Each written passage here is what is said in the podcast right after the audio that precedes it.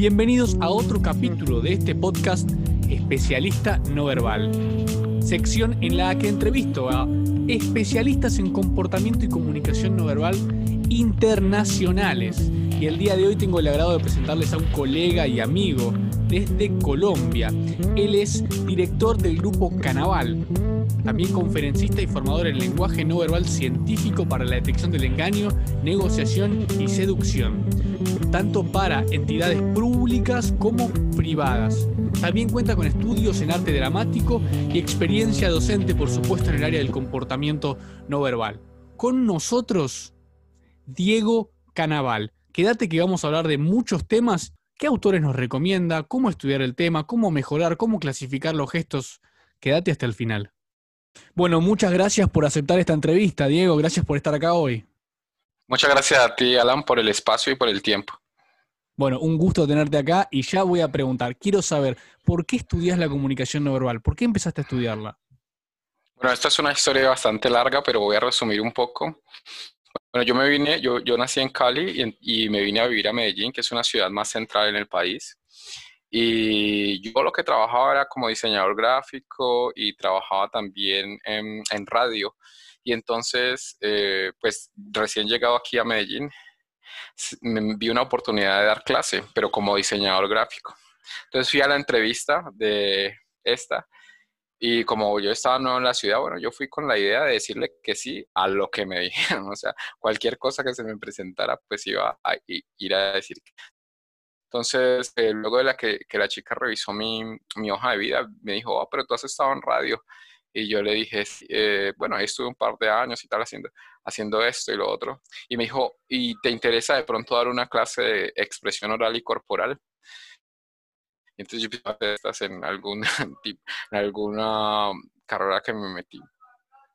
Y bueno, le dije que sí.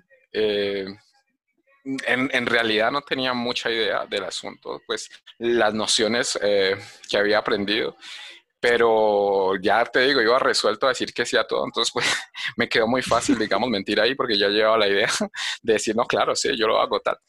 Y bueno, me metí entonces en este, en este rollo de dar esta clase y, y empecé a buscar, ¿no? Sobre el tema de la expresión oral y corporal, pues para ir a dar las clases. Y bueno, y así empecé tengo que decirle que las primeras clases pues no me sentía muy cómodo del todo, yo tengo una personalidad algo tímida y tal, y luego fui encontrando mucho material de esto que empezó a hacer que yo me sintiera poderoso en el aula de clase, o sea, eh, posturas y esto, hacer esto, entonces fui encontrando material muy bueno para enseñarle a mis estudiantes y a la vez pues yo también adquiría estos conocimientos, entonces me pareció genial que, bueno, sí, di cinco años en este lugar, pero fue como un laboratorio para mí donde yo aplicaba ¿sí? y observaba, porque yo todos los días tenía 30 estudiantes que salían al frente y entonces yo estaba tomando nota de lo que hacían, luego venía y contrastaba qué hacían bien, qué hacían mal, cómo les podía dar una retroalimentación. Y bueno, para mí eso fue un laboratorio inmenso donde aprendí mucho de la comunicación no verbal y me enamoré de ella. De hecho, eh, recuerdo también que mm, pues conocí a la que es mi esposa actualmente en ese proceso y ella también me inició un poco porque ella es psicóloga y le encontré algún libro en su biblioteca del que me apropié y bueno, esto me dio pie a, a estudiar esto, ¿no? Y, y me enamoré completamente del tema. Qué interesante que no es que lo empezaste a estudiar porque era algo que te apasionaba o te generaba curiosidad, sino más bien como una oportunidad de trabajo, digamos, ¿quieres ser docente? Ven aquí y ahora por lo que decís te apasiona el tema. Hoy lo ves como una pasión, como algo que deseas saber más todo el tiempo, lo querés investigar. ¿Cómo lo ves? Exactamente, exactamente. No hay un día en que yo no esté eh, dedicando uh, tiempo de mi vida a este tema. O sea, yo todo el día estoy leyendo, buscando u observando, pero siempre, siempre estoy eh, ahondando en el tema. Me parece que es un tema muy profundo y que por más que uno estudie, siempre siente que le falta algo. Entonces, eh, me encanta. O sea, todos los días estoy en pro de este tema. Bueno, coincido mucho con lo que dice Diego, esto de que siempre estamos cortos de conocimiento, se publica todo el tiempo, libros, artículos, todo el tiempo están publicando cosas nuevas. Ahora, Diego, vos me decís que esto lo venís estudiando ya hace un tiempo, no me acuerdo si dijiste hace cuánto. Bueno, yo llevo más o menos 10 años. Eh, en el tema, pues hace 10 años fue que empecé a dar, digamos, estas clases de expresión oral y corporal y fue desde ahí que inicié. Entonces son más o menos 10 años, eso fue como en el 2010, enero del 2010 que llegué a Medellín. A partir de ahí empecé. Un montón. Oye, Alan, y te digo, a propósito, tú, por ejemplo, me inspiras mucho también a estudiar, porque, por ejemplo, yo acá en Colombia, pues no conocía mayor, eh, pues gente que estudiara bien a fondo el tema y yo te veo a ti, te veo estudiando tanto y te veo que sabes y me impulsas como a prepararme, entonces eso me gusta, por ejemplo, haberte conocido y ver gente muy buena, pues me inspira para, para seguir. Bueno, muchísimas gracias, Diego, muchísimas gracias. Se aprecia. Somos dos apasionados del tema y estamos todo el tiempo tratando de actualizarnos. Y en estos 10 años que llevas estudiando el tema, ¿alguna vez te pasó que la comunicación no verbal te haya ayudado a resolver un problema, una situación, a ver algo que no veías?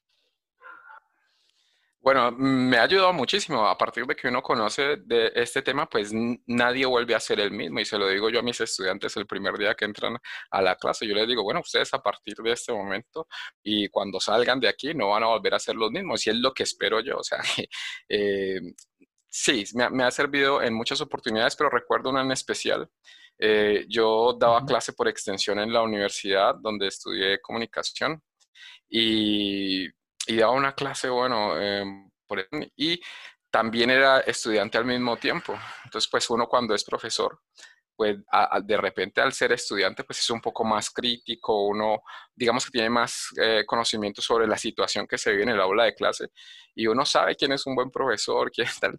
Entonces, eh, bueno, se me presentó un profesor y, y tuve eh, algunos problemas con él porque el profesor no le gustaba que yo, digamos, refutara un poco sus ideas en clase, que lo trataba de hacer con el mayor respeto, claro.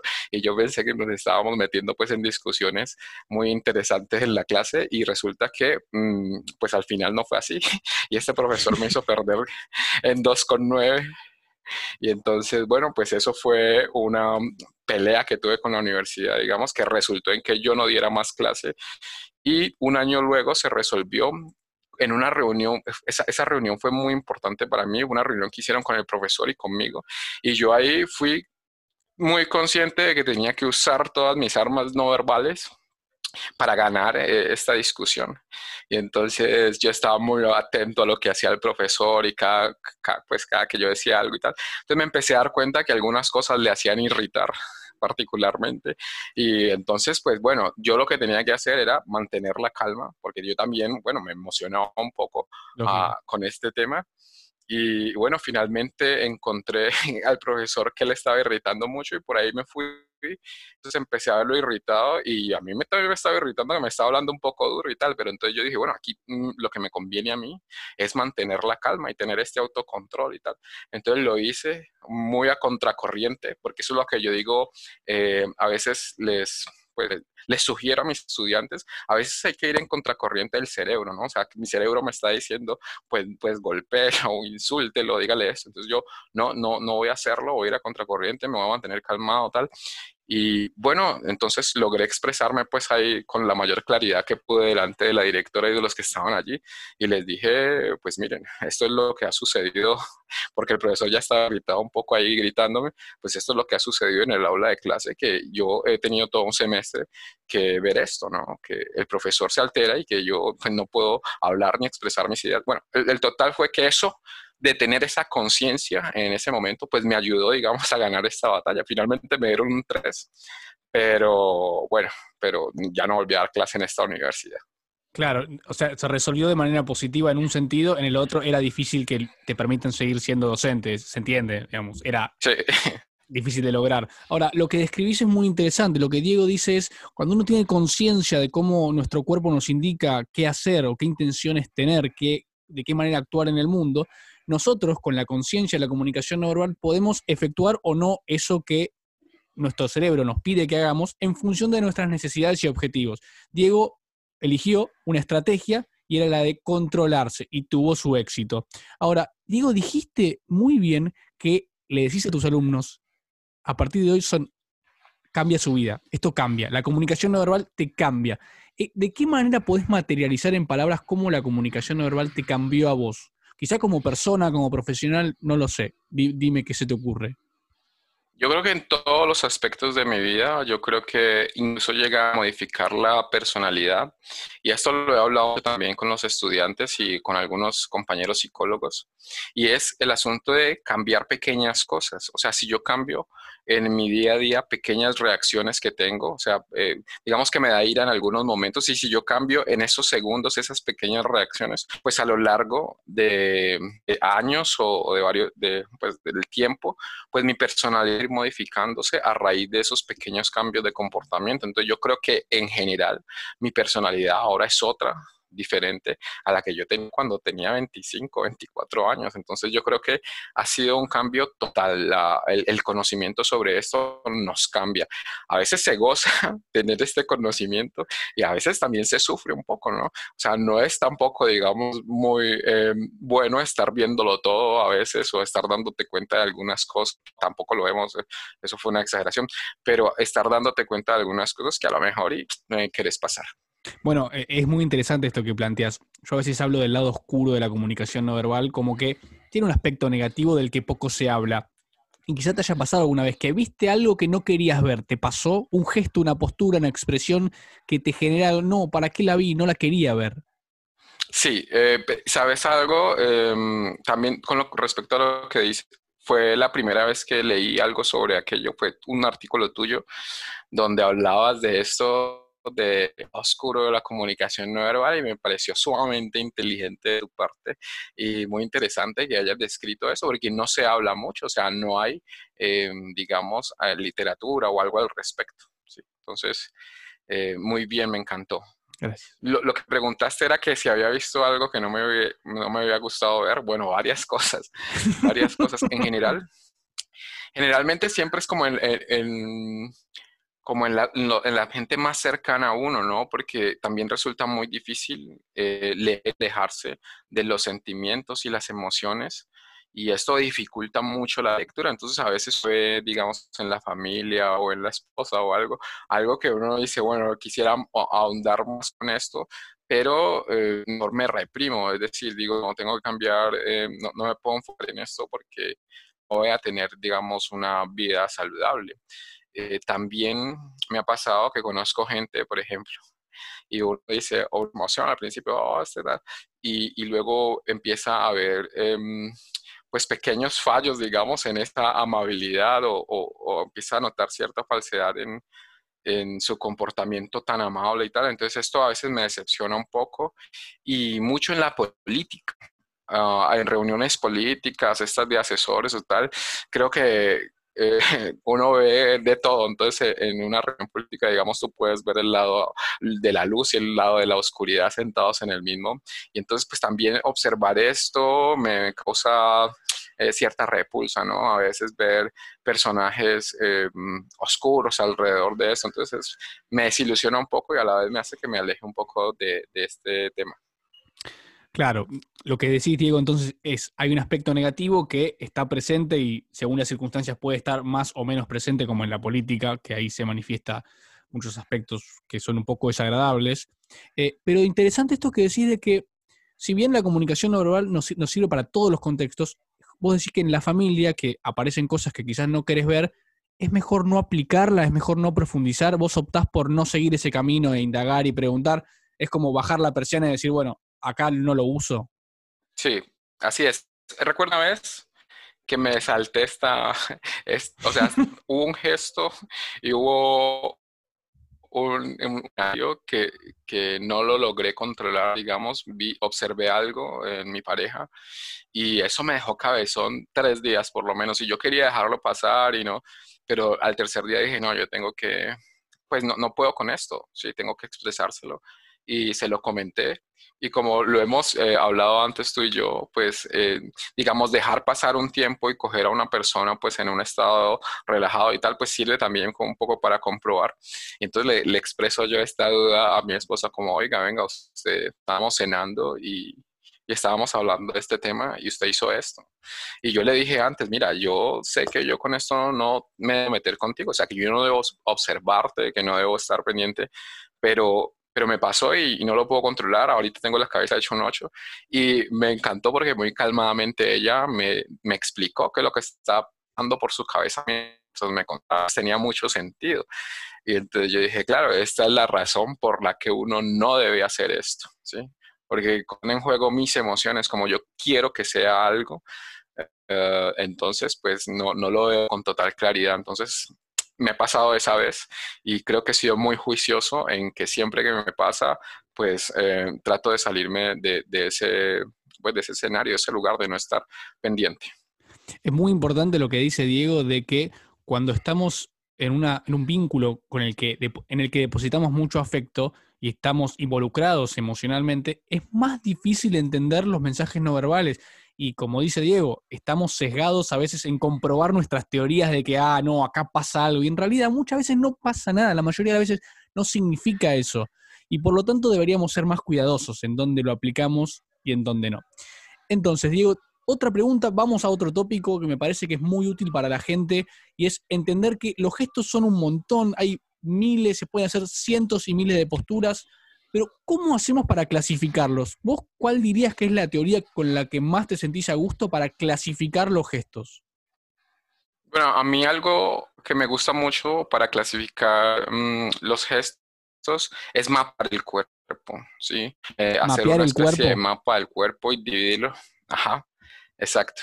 Entonces, pues eh, que los movimientos o lo que tenga que ver con la cara y la cabeza, pues ya, ya vemos ahí las expresiones, los brazos, entonces los movimientos y lo que tenga que ver con los brazos, para qué sirve, cómo se usan, o sea, por qué evolucionaron, todas estas cosas, pues ir mapeando y ir descubriendo cada parte del cuerpo me parece que nos da una idea pues más global de que cuando se usa esa parte, pues qué pueda estar ocurriendo. Esta es para mí una de las mejores pues formas de, de investigar, ¿no? que, es, como la ciencia, que la ciencia es como un cuchillo que va separando las cosas. Entonces, tomamos este cuchillo y separamos el cuerpo, por ejemplo, y, lo estudiamos de esa forma. A mí personalmente es una de las técnicas que más me gusta. También me gusta mucho, pues, cumplir eh, las reglas que tiene la comunicación no verbal, ¿no?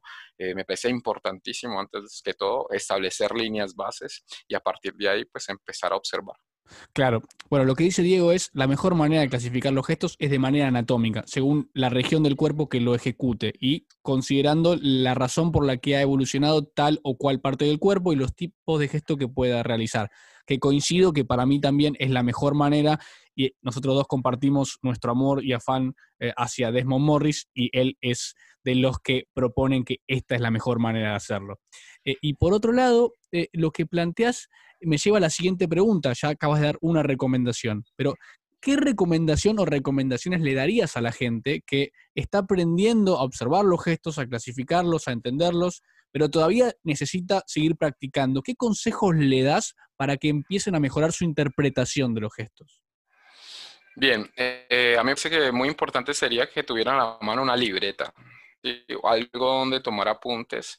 Y importantísimo, me parece, que no solo estén observando a los demás, sino que se estén observando a sí mismos es decir, que hagan anotaciones de sí mismos.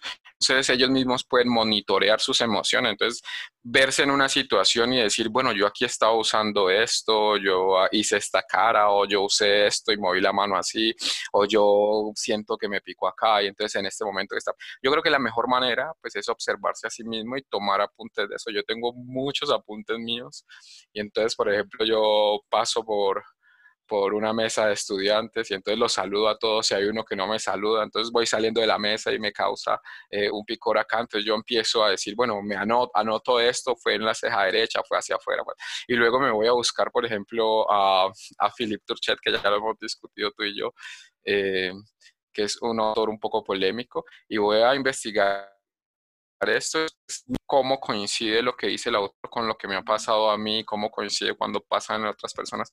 Entonces yo les sugiero mucha conciencia, estar observando lo que llama eh, Joe Navarro la observación coordinada, o sea, estar pendiente de todo el conjunto del cuerpo. Eh, otra cosa que les puedo sugerir para empezar a observar, que es lo, que, lo primero que yo le digo a mis estudiantes, es observen los pies. Me parece que es lo primero que deben observar porque así la gente pues si a mí me están mirando los pies, digamos, yo no me voy a leer Pero si tú me miras y, no me conoces me estás observando la cara porque quieres estudiar la comunicación no verbal, pues yo me voy a cortar, listo. Entonces yo les eh, aconsejo iniciar por partes del cuerpo observando los otros, que, no, no, que no hagan notar pues que ellos están haciendo esta, esta observación, esta investigación. Entonces, enfocarse primero en los pies y luego ir buscando otras áreas. Entonces, vamos a tratar de eh, enumerar todo eso que acabas de decir para que a la gente le vaya quedando. Esto de que primero considerar la línea basal, el comportamiento estándar de cada uno, para luego comparar con cómo se comporta en otra instancia. Tenemos que prestar atención a nuestra propia comunicación y a la de los demás, incrementando la conciencia y la estrategia que nos da Diego es un anotador, e ir escribiendo nuestras conductas y las de los demás, para no olvidárnosla y también es un registro que puede ser muy útil para decir, ¿qué sentí en ese entonces? ¿Qué gesto hice? Ah, chequeo acá, acá lo tengo. Eso es sumamente útil y es un gran consejo. Apoyo, Diego. ¿Y alguno más acabas de dar? Eh, pues muchas emociones, me parece que es importante observar, primero arrancar observando los, pies, que son una fuente, sí, me parece que son una fuente muy fidedigna de, los mensajes que nos, quiere, nos, nos, está transmitiendo el otro. Entonces yo comenzaría por ahí, por pies. Excelente. Y también coincide con Morris y con Joe Navarro esto de que suelen decir ellos dos son la parte más sincera del cuerpo, por estar más alejada de la cabeza. Ahora, respecto a, yo nunca viajé a Colombia, nunca estuve allá. Me interesaría conocer, ya nos conoceremos, Diego, personalmente, hasta ahora solo de manera virtual. Eh, pero ¿Cómo describirías la comunicación no verbal en Colombia? ¿Hay alguna propiedad que digas esto es propio de nuestra cultura? ¿Algunos gestos, posturas, distancias? No lo sé. ¿Qué ves? Mira, Colombia es muy popular por ser muy afectuoso, muy de contacto, muy cariñoso, de, de que te acarician, te abrazan. Pero esto sucede que, digamos que Colombia puede estar en la mente de la gente así, ¿cierto? Pero no necesariamente toda la población colombiana es así. O sea que en cada región, pues también existe la gama, digamos que si aquí parecemos ser cálidos, pues está la gama del que no es cálido hasta el que es muy cálido, ¿cierto? Dentro de la calidez que se, que, hay aquí en Colombia. Pues mira, yo eh, pues me he dado cuenta que sí, somos muy tocones, que somos de, estar en una conversación contigo y estarte tocando la mano, acariciando. Entonces, em, yo creo que eso hace que las otras personas pues tengan un recuerdo mucho más profundo de nosotros, ya que si nos conocen y nosotros inmediato pues intimamos un poco ya con el contacto, eso genera un recuerdo más poderoso. Entonces, eh, yo veo que los colombianos somos esto, ¿no? De, de, de, tocar, de arrimarnos, de ser muy generosos con la comida, de ser muy generosos en general con, eh, con todo. Entonces, creo que es lo que más nos distingue y creo que es lo que he visto que a veces en otras ciudades no ocurre o en otros países.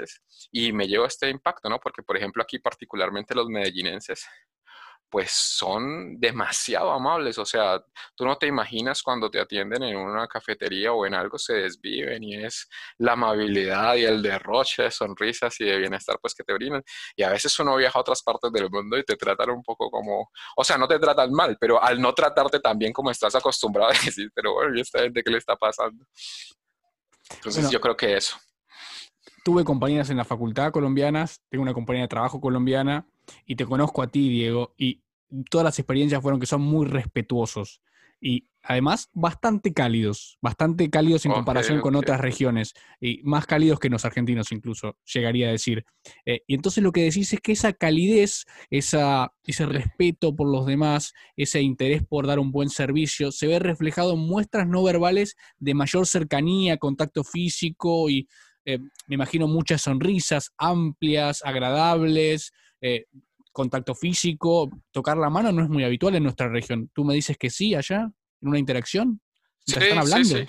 Pues Sí, sí, bueno, pues también podría ser un asunto de seducción según el contexto, pero más bien te empiezan a tocar, o sea, esta es como la zona donde más te tocan en una conversación normal. Entonces yo estoy hablando contigo y es, oh, tal cosa, Alan, tú ni te tocó ahí. Em, veo que pasa, que sucede mucho, que eh, somos muy dados a tocar a la persona que ni siquiera hemos conocido, o sea, que llevamos dos minutos, tres minutos hablando con él y empezamos a hacerle pues esta clase de toqueteo y esto impacta mucho. Lo he visto que los extranjeros pues empiezan como a mirar esto como que, oh, como si fuera una seducción, ¿no? Y a veces no lo es, a veces simplemente es amabilidad. Claro, qué curioso, qué curioso. sin embargo, los latinos somos culturas de contacto en comparación con em, Inglaterra, Alemania, eh, países que tienen más distancia en la interacción.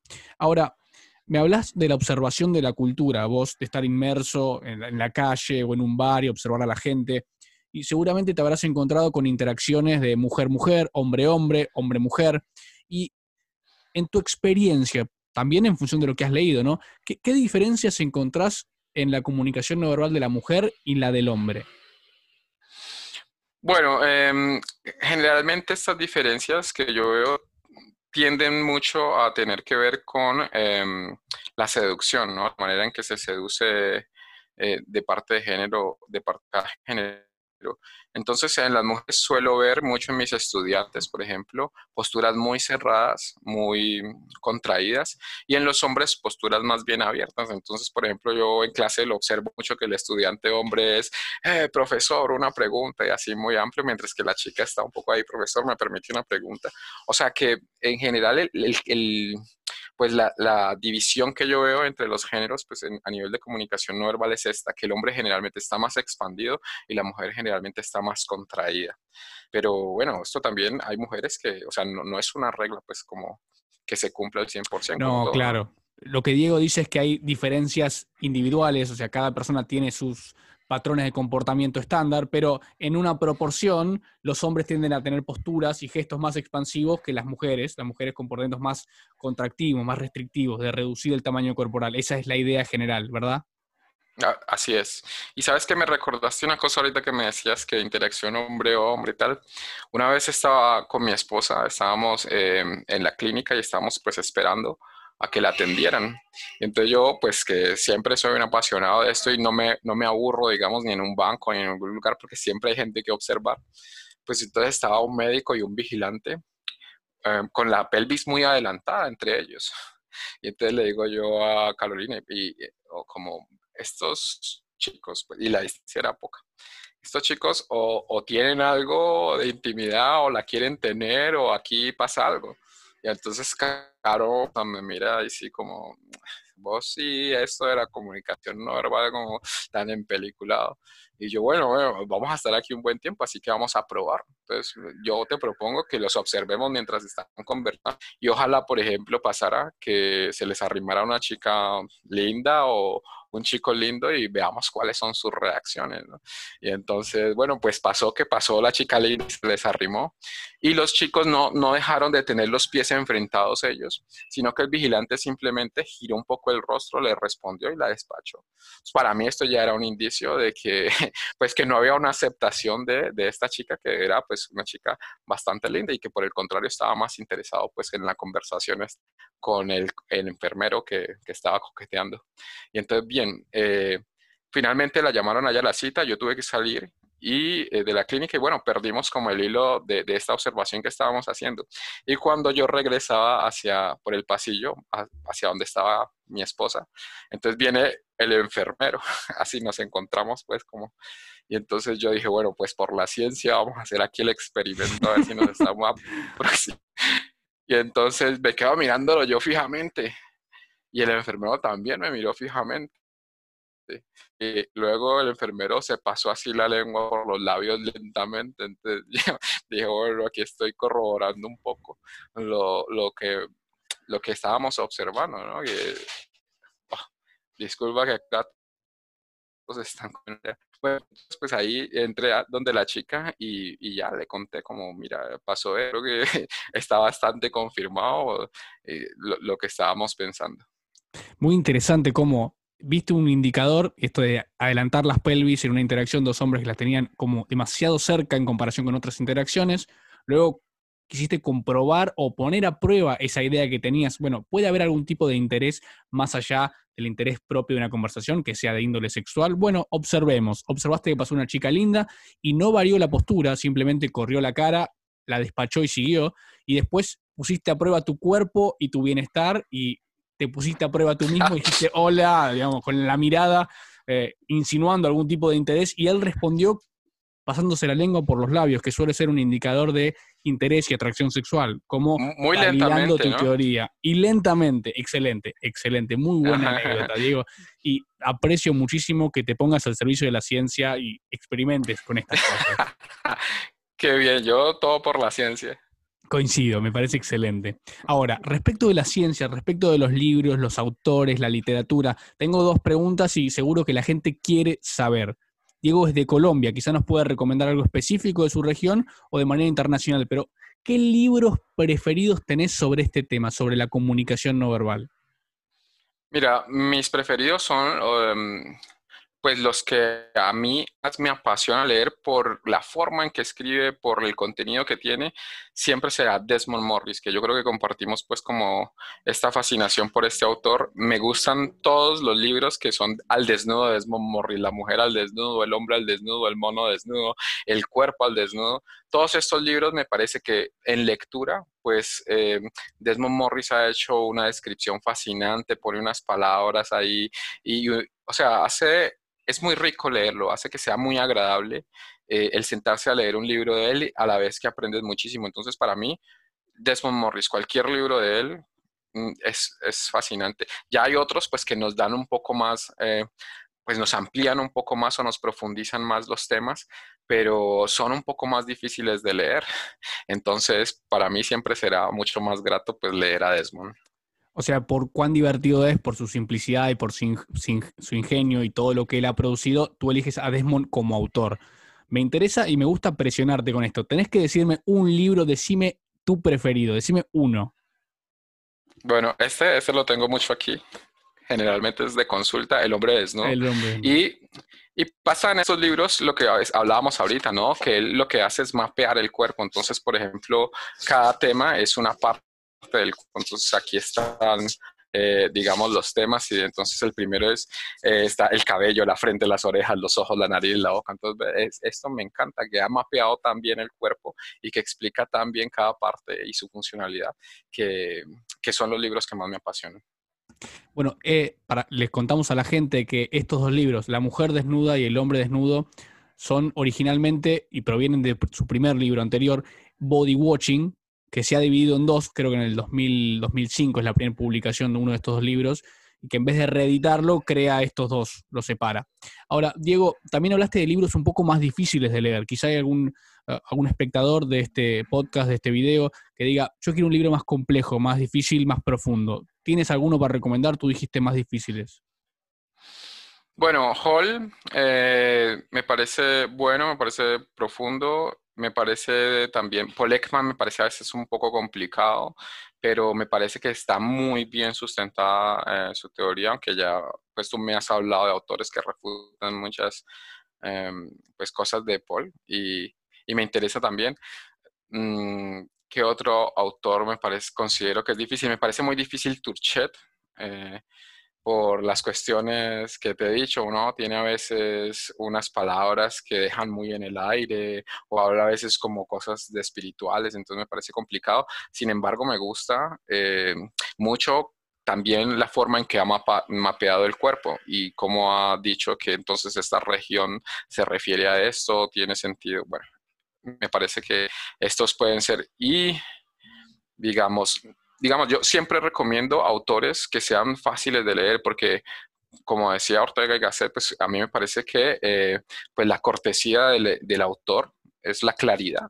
Y entonces, estos, eh, a veces hay autores que son tan confusos en sus ideas y tal, que me parece que ellos mismos tampoco lo han comprendido mucho. O no sé si yo soy un poco, pues, eh, quedado y no los he podido comprender, pero hay, hay, autores que yo leo y más bien me parece que, que oscurecen tanto el texto que se enredan y pues que puede resultar cualquier tipo de percepción del lector y eso, pues, digamos que no, no es bueno para el objetivo de la comunicación no verbal. Clarísimo, Guido, clarísimo. Esta idea de que cuanto más claro sea, más bajado a tierra y que esté, aunque sea explicado de manera sencilla, pero clara y precisa, eso es un gran valor en los libros de comunicación no verbal. Y no siempre se encuentra eso, y creo que por eso Diego ha recomendado muchos de los libros de Morris, porque podría llegar a ser el autor más claro en el campo. Ahora, respecto del futuro, Morris habla muy poco de eso, trata de no hacer predicciones, sino más bien una descripción actual o pasada de nuestro comportamiento. Eh, ¿qué entendés vos que nos depara en la comunicación no verbal a futuro? Tecnología, estudios, eh, aplicaciones, ¿qué te imaginás? Bueno, yo creo que mucha gente pues se ha interesado mucho en el tema que esto hace que tener una conciencia pues colectiva sobre él pues va a, influir sobre el comportamiento mismo, o sea que la gente va a empezar a modificar su comportamiento pues con, el conocimiento. Entonces me parece utilización más consciente de su, propio, de su propia comunicación no verbal y esto va a hacer eh, que, digamos, sea mucho más difícil leer fielmente lo que está sucediendo. Eso eh, es lo que pienso yo. También pienso que la tecnología ahorita pues va a ser eh, muy, va a entrar con, mucho, con mucha fuerza a, a digamos, a gobernarnos, a, por ejemplo, aquí en Medellín, que es la cuarta, la ciudad de la cuarta revolución industrial, pues ya vemos que hay muchas cámaras con, em, que te identifican el, rostro, identifican sus emociones y tal. Entonces yo creo que va a haber mucha seguridad a partir de la tecnología y la comunicación no verbal, que creo que, que esto va a ser muy bueno, ¿no? Pero que digamos que eso va a tener alguna repercusión de otro tipo, ya que cuando se plantea algo de seguridad, pues el, del otro lado también estarán inventando algo. Entonces va a ser como una, una guerra de inteligencias ahí. Entonces, vamos a ver. Exactamente eso te quiero preguntar, porque dijiste que es el lado positivo. Yo lo tomo sin dar ningún juicio de valor y pienso, eh, las cámaras estas que reconocen tu identidad, que leen tus emociones de manera no invasiva, yo entiendo que mucha gente puede llegar a sentirse en contra. Vos lo ves como un valor, ¿no? ¿Por qué crees que es positivo que estas cámaras, que estos softwares empiecen a funcionar de manera masiva? ¿Por qué te imaginas que va a repercutir de manera positiva? Bueno, yo creo que lo negativo está en que cada quien quiere tener algo de privacidad, digamos, eh, con respecto a sus emociones, pero pues yo lo veo totalmente positivo porque, digamos, eh, al tener tú más información sobre lo que está pasando, entonces puedes tomar mejores decisiones.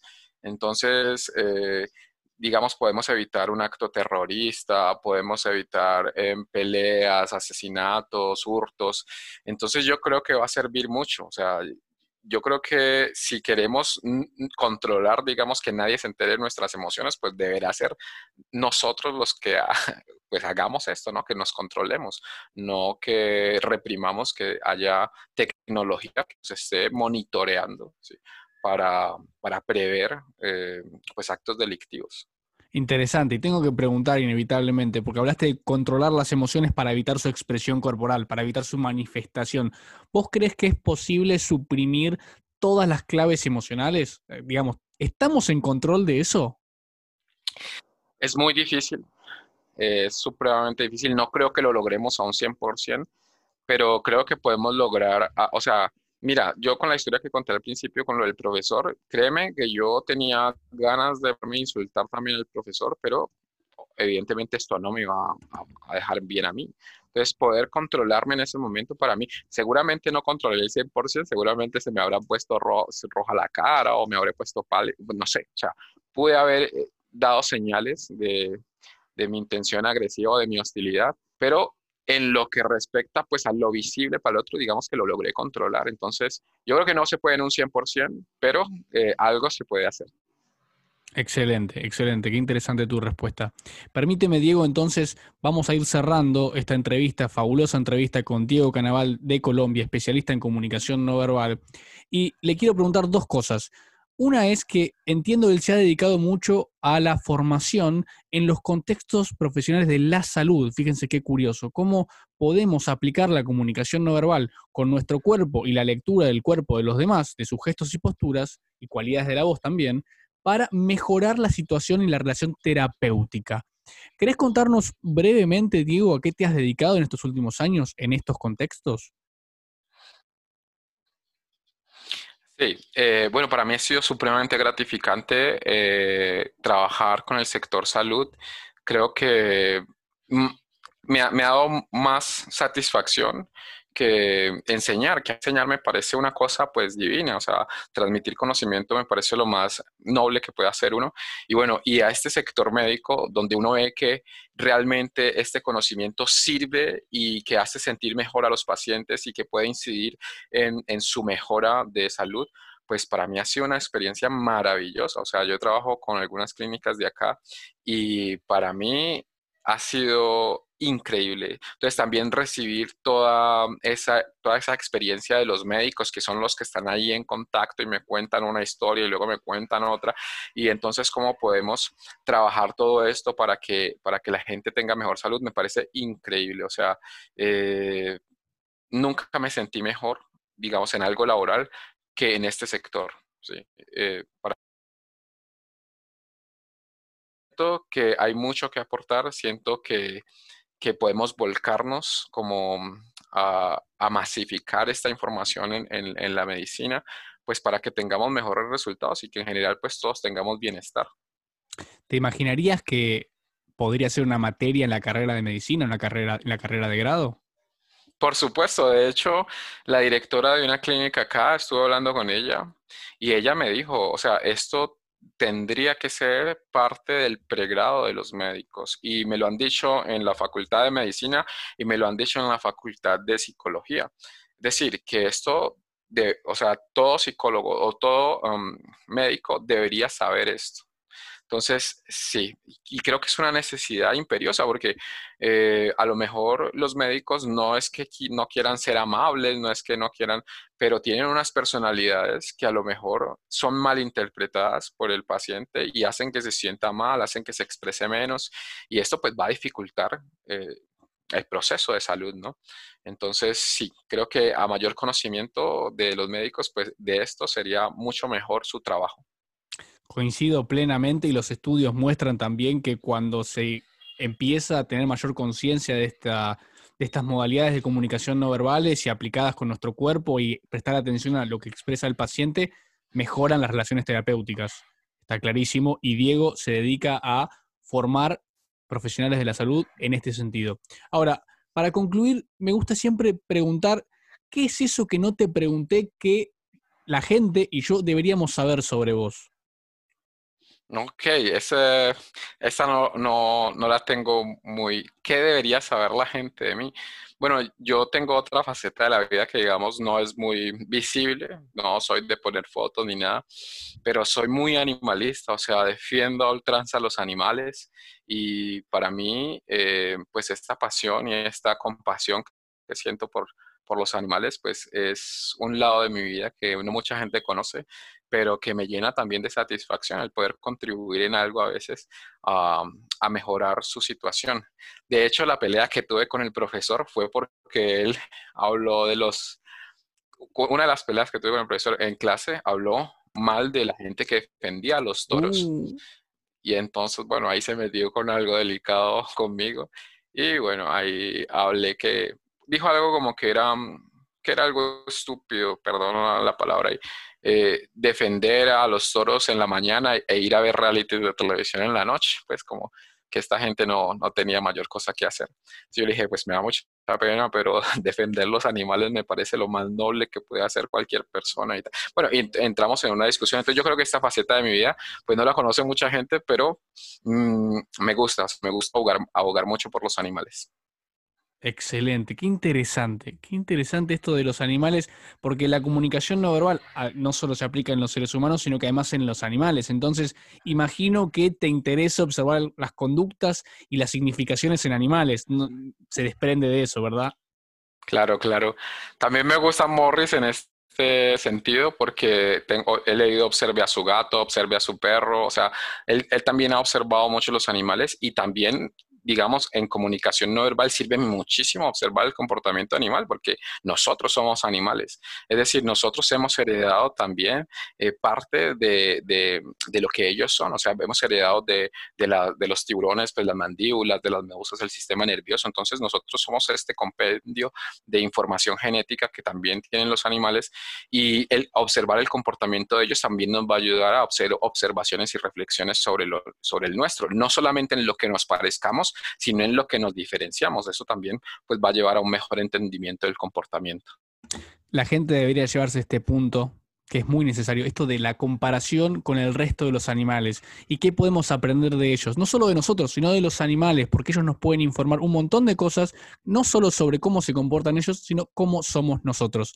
Diego, ¿en dónde te puede encontrar la gente? ¿A dónde te puedo buscar? Si te quiero seguir, contratar, quiero saber un poco más, ¿a dónde voy? Bueno, Alan, muchas gracias. Eh, nosotros estamos, tenemos una página web que se llama, eh, que entran a ella eh, en grupocanaval.com. nos pueden seguir en Instagram o en Facebook como arroba Grupo y nos dedicamos a esto enteramente, a investigar y a formar. Excelente. Bueno, Diego, muchísimas gracias por la entrevista. Espero que la gente se vaya satisfecha de que está incorporando conocimientos de la comunicación no verbal y haya aprendido todo lo que hoy nos contaste. Diego, muchísimas gracias. A ti, Alan, muchas gracias. Toda mi admiración y respeto para ti. Muchísimas gracias. Le decimos a la gente, nos vemos en el próximo de estas entrevistas a especialistas internacionales de comunicación no verbal.